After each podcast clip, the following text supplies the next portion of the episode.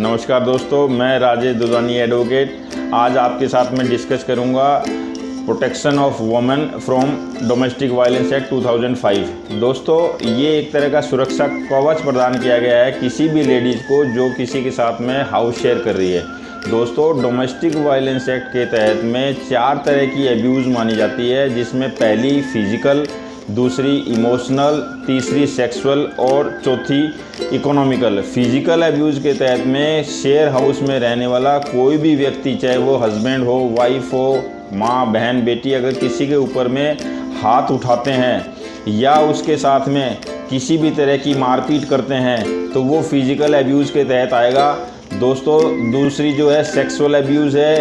ये एक इस तरह की अब्यूज़ है, जैसे कि कोई व्यक्ति अगर अपने पार्टनर के साथ में फोर्सिबल सेक्स या फिर अननेचुरल सेक्स करने की कोशिश करे तो वो भी डोमेस्टिक वायलेंस के तहत में कवर होता है। तीसरा, दोस्तों वर्बल और इमोशनल वर्बल और इमोशनल जो अब्यूज़ है, वो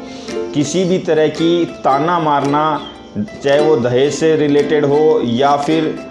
फीमेल चाइल्ड से रिलेटेड हो या फिर उसके कामकाज को करने के तरीके या कामकाज को करने के टाइम को लेकर अगर कोई ताना मारता है तो वो भी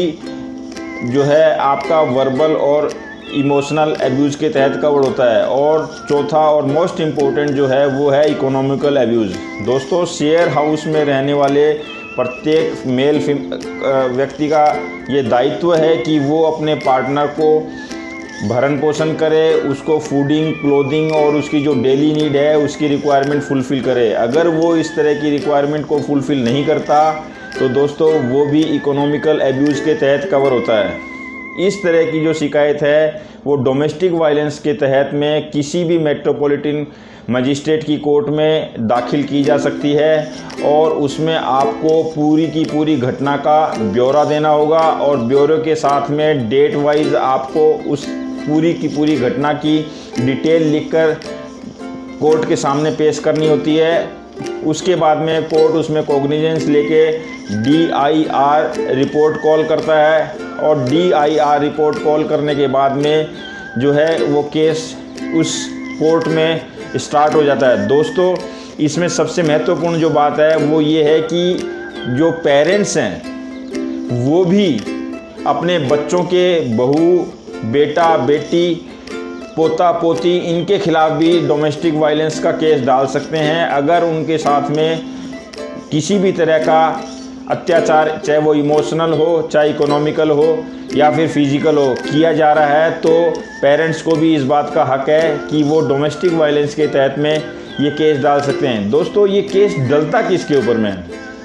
मोस्टली ये केस जो है, घर के मेल मेंबर के अगेंस्ट में डाला जाता है। और मेल मेंबर के साथ में अगर हस्बैंड है और हस्बैंड के जो रिलेटिव्स हैं या जो फैमिली मेंबर्स हैं, उनके खिलाफ भी जो वाइफ है वो डाल सकती है। उसी तरह से पेरेंट्स अगर अपने बच्चों से तंग आ चुके हैं या बच्चे उनको तंग करते हैं तो पेरेंट्स भी ये डोमेस्टिक वायलेंस का केस अपने बच्चों के खिलाफ डाल सकते हैं। और डोमेस्टिक वायलेंस का केस एक क्रिमिनल ऑफेंस है, इसमें एक साल की सज़ा व फाइन का भी प्रावधान है। तो दोस्तों, इस केस को किसी भी तरह से हल्के में नहीं लेना चाहिए और पूरी की पूरी ताकत के साथ में इस केस को लड़ना चाहिए। लेकिन इसके साथ में आपको डॉक्यूमेंट्री पूरी की पूरी एविडेंस केस को फ़ाइल करते समय ज़रूर फ़ाइल करनी चाहिए। दोस्तों, ये था आज का डोमेस्टिक वायलेंस के ऊपर में डिस्कशन अगले वीडियो में फिर किसी नए टॉपिक के साथ मिलेंगे। तब तक के लिए नमस्कार धन्यवाद।